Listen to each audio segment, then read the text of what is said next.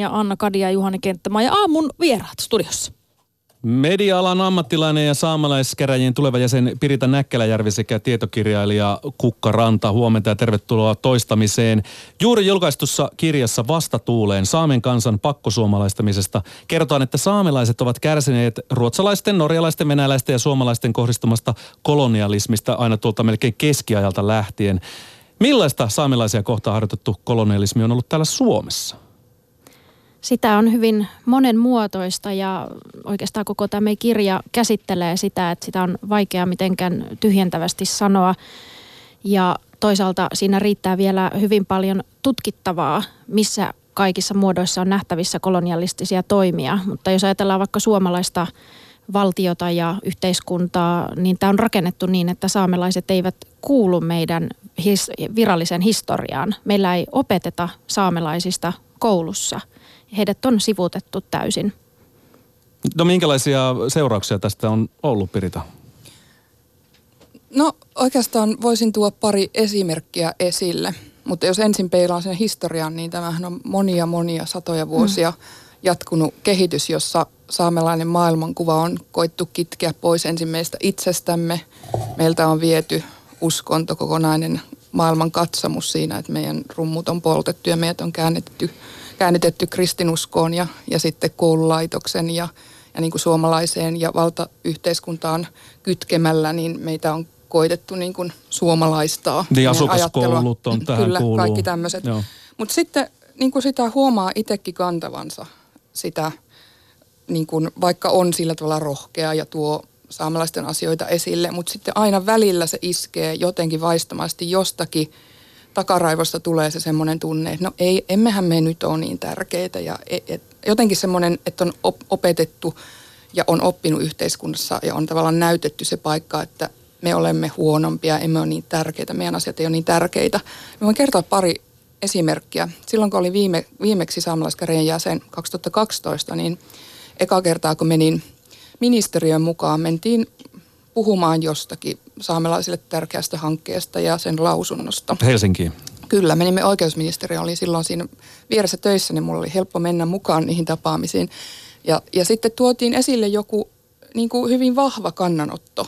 Ja mulla iski semmoinen niin kuin olo, että no eihän tämä nyt ole niin tärkeä ja että, no, pit, että kannattaako me nyt sanoa näin kovasti, että onko tämä nyt niin tärkeää. Se on semmoinen niin vaistamainen, mihin on kasvanut – ja se on niin kuin pelottavaa huomata se itsessä, että tavallaan niin kuin, silleen hyvin vaistomaisesti niin kuin antaa tilaa ja, ja silleen myöskin niin kuin, miten sitä sanoisi? Peruuttaa Niin vai? peruuttaa, että no Joo. no ei tämä nyt on tärkeää. Ja, ja viimeksi tämä iski viime viikolla. Vietettiin saamenkieltä viikkoa ensimmäistä kertaa täällä Suomessa ja Norjassa ja ja tuota, oma työnantajani PricewaterhouseCoopers PVC lähti mukaan myöskin saamen kielten viikkoon. Ja me tehtiin tämmöinen kampanja, että käännettiin PVCn arvot pohjoissaamen kieleksi. Ja me tehtiin siitä julistekampanja. Ja sitten koko viikon pyöri näytön säästäjillä saamenkieliset PVCn arvot tuhannelle saalle PVCn työntekijälle koko Suomessa. Ihan mieletön juttu. Mutta silloin se kampanja alkoi ja minä näin eka kertaa pyörimässä ne näytön säästäjät siellä kollegoiden koneella, niin mulla iski semmoinen ihan hirveä ujostus. Taas se sama tunne. Mm. Että no, onko tätä, että niinku, mulla pe- alkoi pelottaa, että miksi me, että niinku, se on niin vaikea selittää mm. jotenkin, että, että niinku, tuo, että onko tämä nyt oikein, että minä tuon tätä esille. Ei tämä nyt ole niin tärkeää. Onko tämä nyt vähän noloa, että tätä saamen kieltä minä tuon nyt esille. Ja pitäisikö nyt vaan niin kuin jättää tätä tapa, tapa, tavallaan sinne minun kotidomeiniin, enkä tuo mm. tänne työpaikalle sitä, että, että ehkä tämä nyt ei ole niin tärkeää. Kolonialismi on semmoinen sana, että me ainakin peruskoulussa on opittu, että se, se on semmoinen asia, mitä suomalaiset ei tee. Että se on se, mit, mitä esimerkiksi ne muut maat tuolla Euroopassa on tehnyt, Portugalit ja Belgiat ja muut, jotka on ottanut siirtomaita. Et ne, se on sitä, että me täällä Suomessa se, se ei niinku kuulu meidän sanastoon millään tavalla. Ja myöskin mä muistan, että meidän oma historianopettaja on, on niinku puhdistanut jotenkin meidän maineen sillä, että, että me voidaan olla ylpeitä siitä, että me ei olla kolonialisteja. Ja nyt sitten kuitenkin, kun me tänä päivänä puhutaan siitä, niin me ei todellakaan me voida niinku puhdistaa omaa mainetta mennään suomalaisena tästä, tästä asiasta. Miten tämä kolonia, kolonialistiset jotenkin vaikutukset näkyy vielä niin kuin tässä päivässä vuonna 2019 saamalaisten arissa? Hyvin selkeästi kaikissa yhteiskunnan rakenteissa, meidän suomalaisten puheissa, poliittisissa päätöksissä, mediassa, miten saamelaisia leimataan, syyllistetään asioista, mitä yleensä Suomen valtio saattaa tehdä saamelaisia kohtaan. Et siinä on niin paljon erilaisia tasoja. Onko se tahallista vai liittyykö se tietämättömyyteen? Minä luulen, että se on ennen kaikkea kyse tietämättömyydestä, mikä on seurasta siitä, että meillä ei kerrota kouluissa mitään, meillä ei ole minkäänlaista tietopohjaa olemassa. Ja itsekin havahduin tähän noin reilu viitisen vuotta sitten, että miten voi olla, että meillähän on alkuperäiskansa Suomessa – ja yleensä se on käsitetty vähemmistönä, mikä on kuitenkin eri asia. Alkuperäiskansalla on paljon enemmän oikeuksia ja omat kansainväliset ihmisoikeussopimukset ja perustuslaissa tunnistettu itsehallinto ja näin, mutta että näin toteudu Suomessa, eikä meillä ymmärretä sitä ja siitä tavalla lähti sitten se kiinnostus, että mistä tässä on oikein kyse ja mitä enemmän aloin sitten puhumaan ihmisille, että hei, mitä tiedät saamelaisasioista, niin yhä useampi sanoi, että en oikeastaan tiedä mitään, mutta älä hullu puutu siihen soppaan, että saamelaiset on niin riitasia ja ne vaan suuttuu ja se toistuu ja toistuu ja toistuu ja mitä enemmän se toistuu, niin sitä enemmän kiinnostuu, että mikä tämä narratiivi on, mistä tämä on syntynyt, ketä se hyödyttää, miksi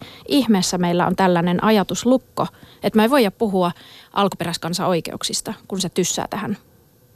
Oletko Pirita törmännyt tähän samaan? Kyllä, olen törmännyt samaan ja oikeastaan se lähtökohtahan on se, että saamelaiset on asunut pohjoisessa kauan kauan ennen valtion rajojen tulemista. Jos joku sinne on tullut Saamenmaalle, niin sinne on tullut neljän valtion rajat, jotka on sitten piirstunut meidät neljään mm. maahan. Ja osittain saamelaisten maille ja saamelaisten alueelle on perustettu valtio nimeltä Suomi. Mutta sitten kaikki sen rakenteet ja, ja sen filosofia ja ajatusmallit ja koululaitos, media, kaikki perustuu suomalaiseen maailmankuvaan ja suomalaiseen ajatteluun. Eikä niissä ole otettu huomioon sitä, että, että tässä valtiossa tämän valtion pohjana ja, ja niin kuin alkuperäiskansana on saamelaiset, joilla on aivan oma maailmansa ja oma ajattelutapansa, joka on jäänyt kokonaan niissä rakenteissa ottamatta huomioon. Niin tämä assimilaatiosta eli sulauttamisesta puhutaan vahvasti. Onko tämä nyt osa sitä kolonialismia vai onko tämä juuri se assimilaatio se kolonialismin ydin? Kyllä, se on juuri sitä. Ja sehän jatkuu näihin päiviin asti, että eihän se mihinkään ole loppunut valitettavasti. No mitä se on käytännössä tänä päivänä?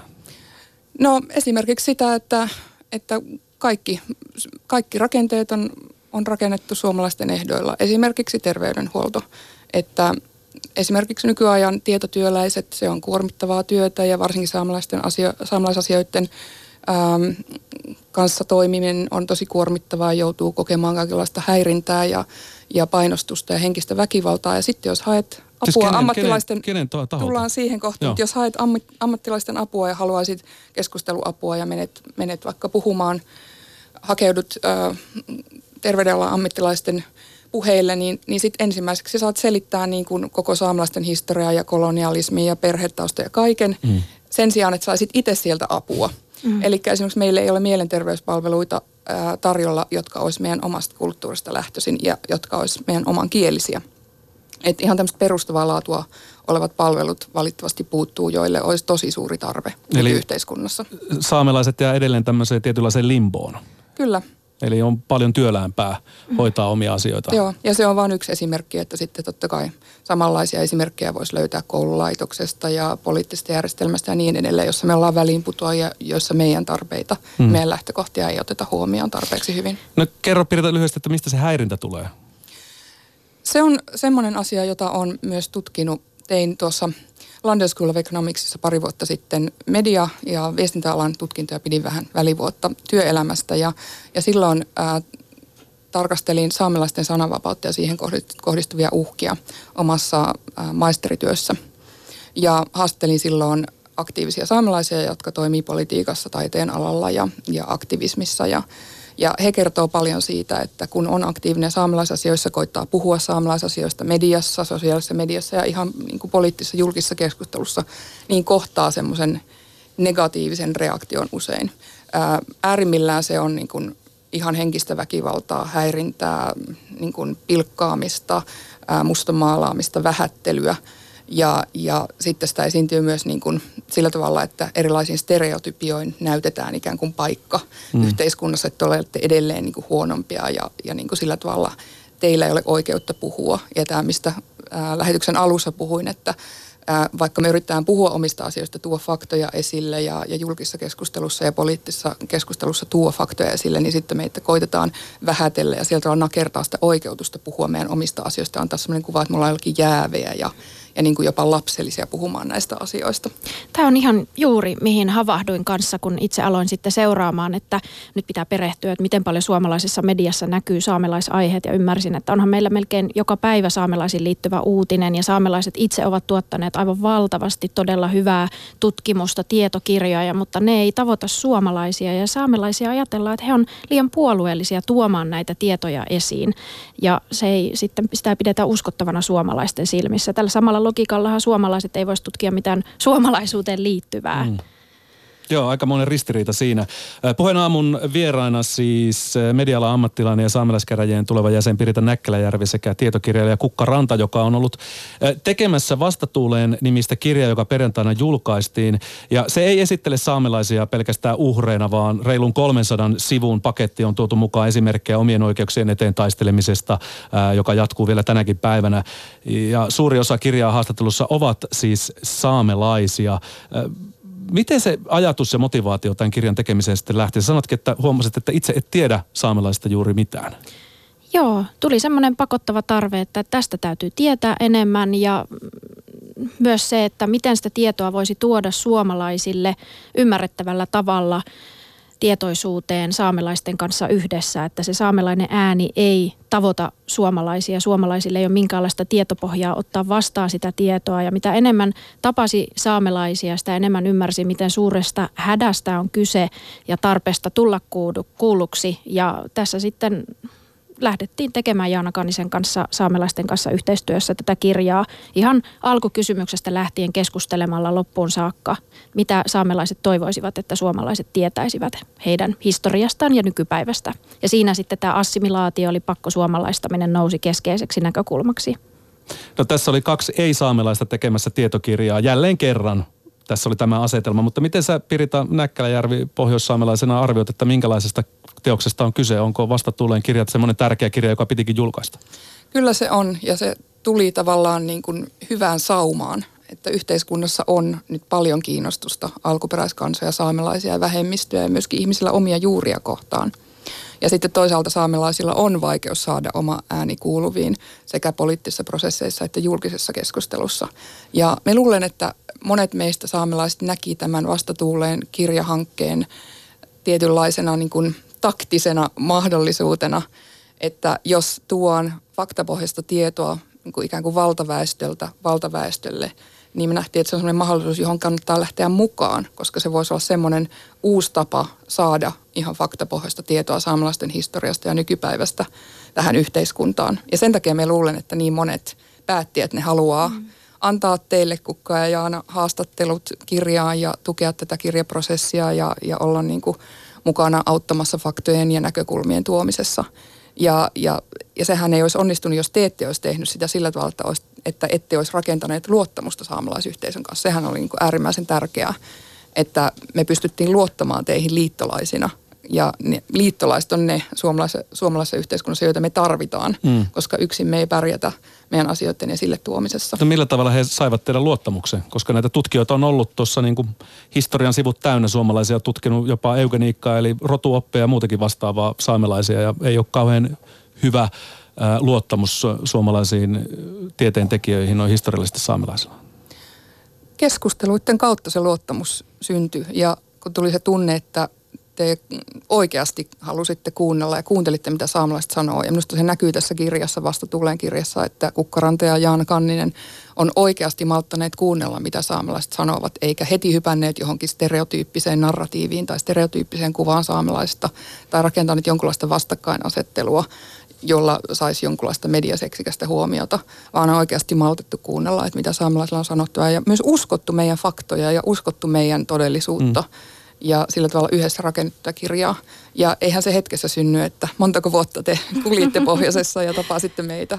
Milloinhan mekin ollaan aikaa kerran tavattu? Monta monta vuotta Siitä sitten. on jo monta vuotta, että oikeastaan 2017 lähtien on alkanut kiertämään Saamenmaalla ja sitten myös Helsingissä tapaamaan. Tämähän on Suomen su- suurin saamelaiskylä, mutta että hyvin paljon, koko oikeastaan 2018 meni lähinnä Saamenmaalla mm. eri yhteisöissä ihmisiä tavaten ja pyrin aina, että useammassa paikassa kävin useamman kerran, että se luottamus syntyy ja sitten pääsee vähän perille asioista, syvenny lisää, selvitän, luen, sitten on taas helpompi jatkaa keskustelua ja siis tähän on todella paljon tarvinnut sitä aikaa, koska nämä aiheet on myös hyvin herkkiä ja yleensä niihin liittyy paljon ylisukupolvisia traumaja.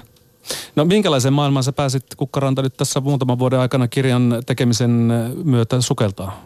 Mm, täytyy sanoa, että saamelainen yhteisöllisyys on jotain hyvin suurta.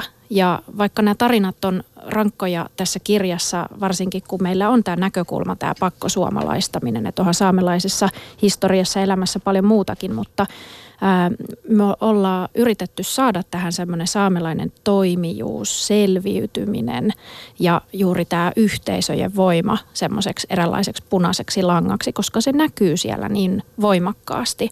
Tämä, koko tämä prosessi on vaan, että me ollaan Jaanan kanssa niin kiitollisia tästä, että ei sanat riitä. Kiitos, että ollaan saatu tehdä tämä. Tämä vasta tulleen kirja on ollut muutaman päivän ajan saatavilla. Millaisen vastaanoton se on saanut? Hyvän vastaanoton. Olen hyvin kiitollinen, että ihmiset näyttää nyt avaavan silmänsä suomalaiselle kolonialismille. Saamelaisillehän tämä ei ole mitenkään uusi aihe, vaan he on yrittäneet tuoda tätä esiin vuosikymmeniä. Et nyt sitten suomalaiset alkaa kiinnostua ja toivottavasti mahdollisimman moni lukee tämän, että päästään tunnistamaan niitä kolonialistisia rakenteita suomalaisessa yhteiskunnassa ja sitä kautta myös purka, purkamaan niitä niin, kirjassa puhutaan myös paljon nimenomaan tästä dekolonisaatiosta, eli siirtomaavallan purkamista. Niin mitä tämä käytännössä tarkoittaisi suomalaisten ja saamelaisten osalta? Pirita. Varmaankin aluksi sitä, että, että suomalainen yhteiskunta alkaisi aidosti kuunnella saamelaisia ja tunnistaisi ää, epäsymmetrian valtarakenteissa.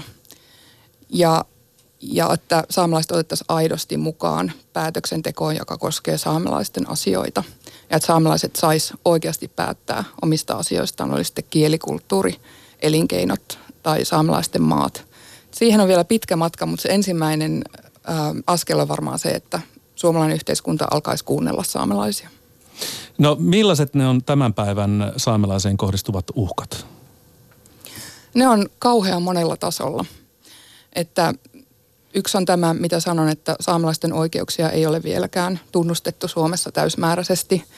Ja, ja nekin oikeudet, mitkä on jo Suomen lainsäädännössä, niin niitä ei toteuteta.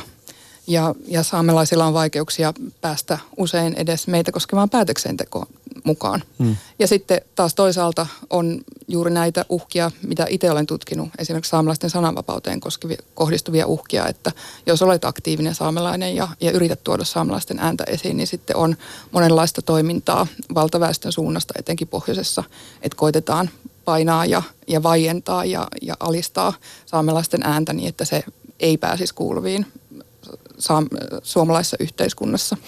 Yksi tällainen näkyvä, joka sanotaan, että tuolta etelästä päin ja valtion suunnalta on tullut on tämä Pohjois-Jäämeren rata.